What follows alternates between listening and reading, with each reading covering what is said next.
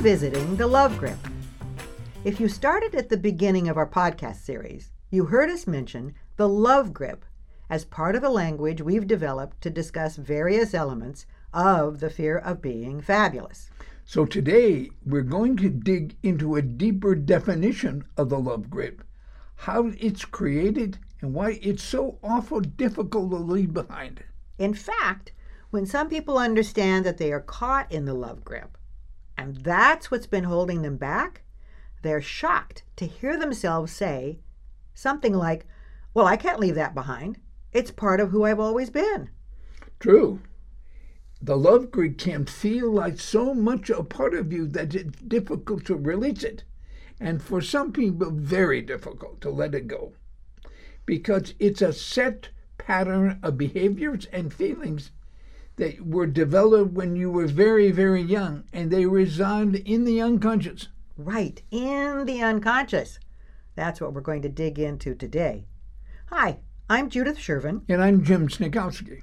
As a marriage psychology team, we've been exploring and working with people about issues that relate to the love grip for over 30 years.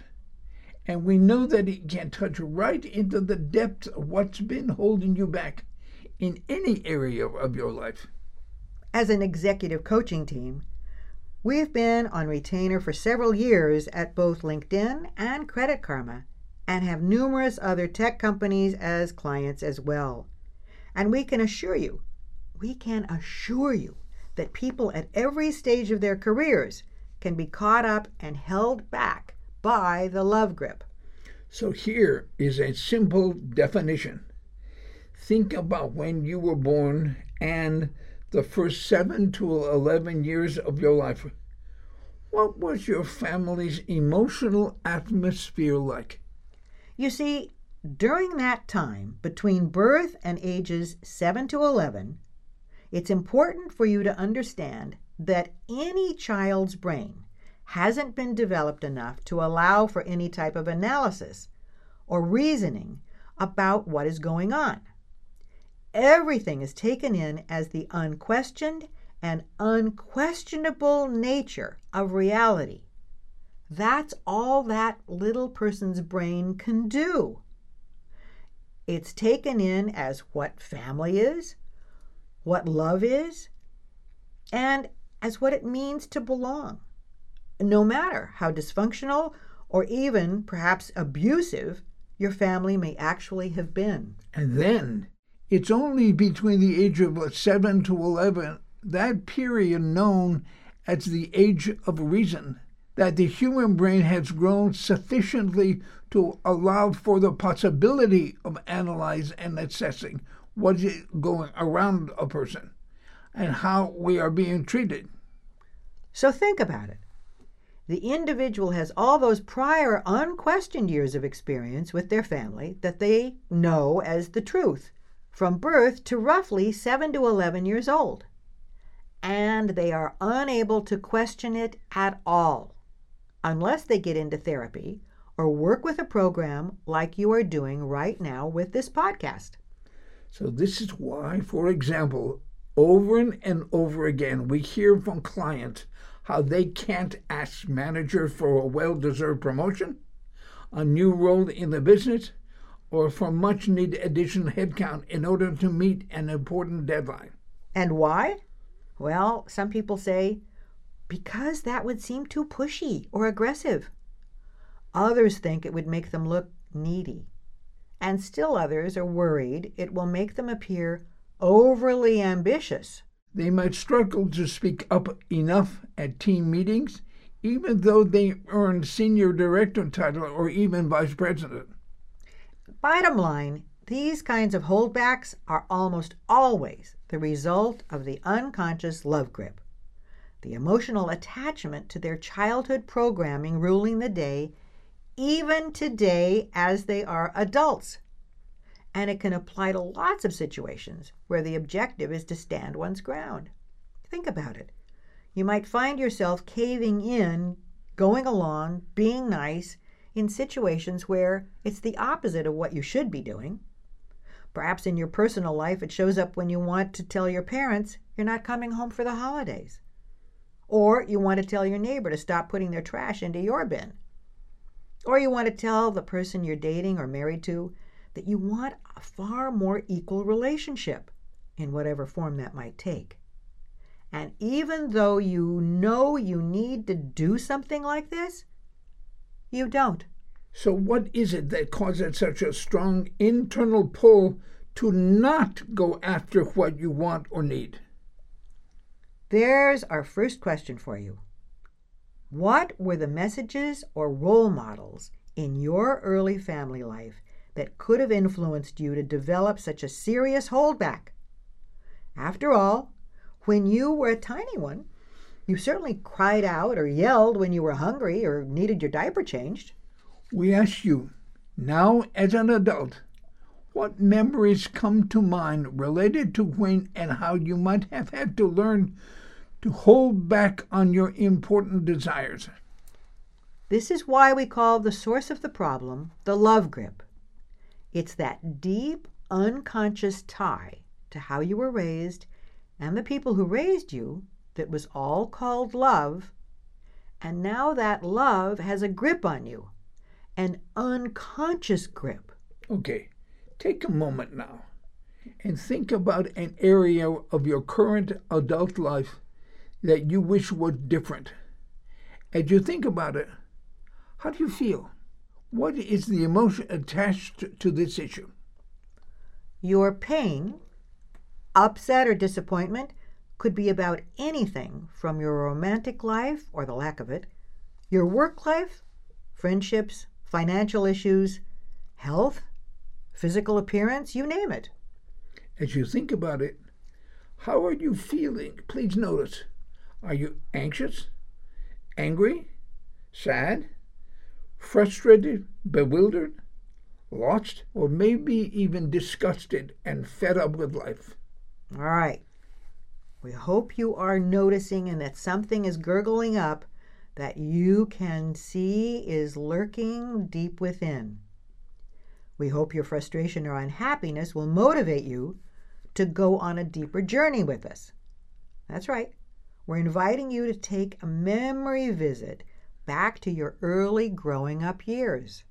By the way, if you're not driving or riding a bike or a motorcycle or doing anything where getting distracted could be dangerous, please stop listening until you're safely on solid ground. Right, right, right. Otherwise, ready? Okay. So here's what we ask you to do take yourself back in your imagination to the family environment you grew up in, say before the age of 10. And I'm saying family environment, not some specific moment necessarily, but the family environment you grew up in. What was it like then? Can you feel it? If you're having trouble, don't worry, you can revisit this experience anytime you want. So we hope that you're having a felt sense of what it was like back then. And if so, begin to feel into your ways of managing and maneuvering that atmosphere in order to stay as safe as possible. For instance, for me, I have almost no memory of my family life until I was age nine. So I'm assuming that I pretty much checked out and went on to autopilot in terms of having to cope with the family I grew up in. And what we're hoping you can begin to sense is how the family atmosphere you grew up in held a grip on who you could be. For example, were you punished for speaking up? just disagreeing with somebody in the family? Maybe you were spanked for having your own opinion contrary to mom or dad. Were you sent to your room if you didn't finish your dinner, even if you weren't hungry or didn't like something? Anything like this could have occurred, usually in the name of loving you. When I was in my family, as I think about it right now, it was heavily Catholic. There wasn't a lot of physical punishment, But my Lord, when someone looked at you, or my grandmother looked at me, or my father looked at, looked at me in a particular way, I just felt like I wanted to die. My household back in Detroit, inner city Polish Catholic peasant, Polish peasant Catholic Detroit, was felt like it was difficult to breathe. There was very little life available. It was a slog, have to work through every single day just to live. My memory, uh, it was like being alive with a 50 pound pack on your back. Yeah, I had to carry that around, but it was an invisible pack. If I could see it, I could do something about it. All it was was a feeling heaviness, emptiness, thickness, like being in Las Vegas when it's 118 degrees. It's just hard to be. So, even if you went the rebellious route, which Jim really didn't, except he did join a gang, which you can read about in his second book, An Ambition to Belong, keep in mind that the power base still didn't belong to you. Yeah, you're rebelling, but one or more adults in your home, you were navigating against them or around them, but they still held the power. And most often, when we ask people about those family situations, the answer will be some form of, but I loved them. And yes, most people feel some kind of love for the people who raised them. And then in their adult lives, they unconsciously still find themselves playing the good boy or the sweet girl and can't break out of the manner in which they coped with what they saw as a loving family and how they were loving their family. And then later in life, they are as to why they are blocked from the kind of success they see others having, no matter in what areas of their life. And even when their adult selves can't create true success, the inner child tears it down with ideas about feeling an imposter, a fake, or a phony. Right, right. The imposter syndrome. A lot of people feel like they have the imposter syndrome. Well, from the way we look at it, psychologically and emotionally, they are locked into what we call the love grip, with the deep unconscious love of a child controlling how they now behave in adulthood. You see, most people, unless they've been in some good quality therapy, never allow themselves to analyze the question who they learn to be in their growing up homes. Right. And until you release yourself from the unconscious power of the love grip, you'll continue to feel mystified by obstacles and frustrations that make no logical sense in your adult life. So, when you have some private time, in to further investigate your memories, your feelings from childhood, and how they are still affecting you now.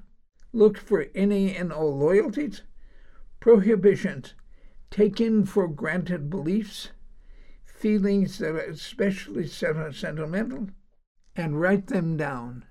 And then begin to examine where you see their after effects showing up in your adult life, holding you back or consistently taking you in wrong directions. And if you're ready to dig in even more deeply into overcoming the fear of being fabulous, be sure to take yourself through a 12 part personal workshop that is available in audio download or CD collection, plus full transcripts. And it's priced to appeal to anyone. Right. And it's available at overcomingthefearofbeingfabulous.com forward slash workshop, workshop with a lowercase w. You'll be so glad that you've done this for yourself. And we look forward to the next time.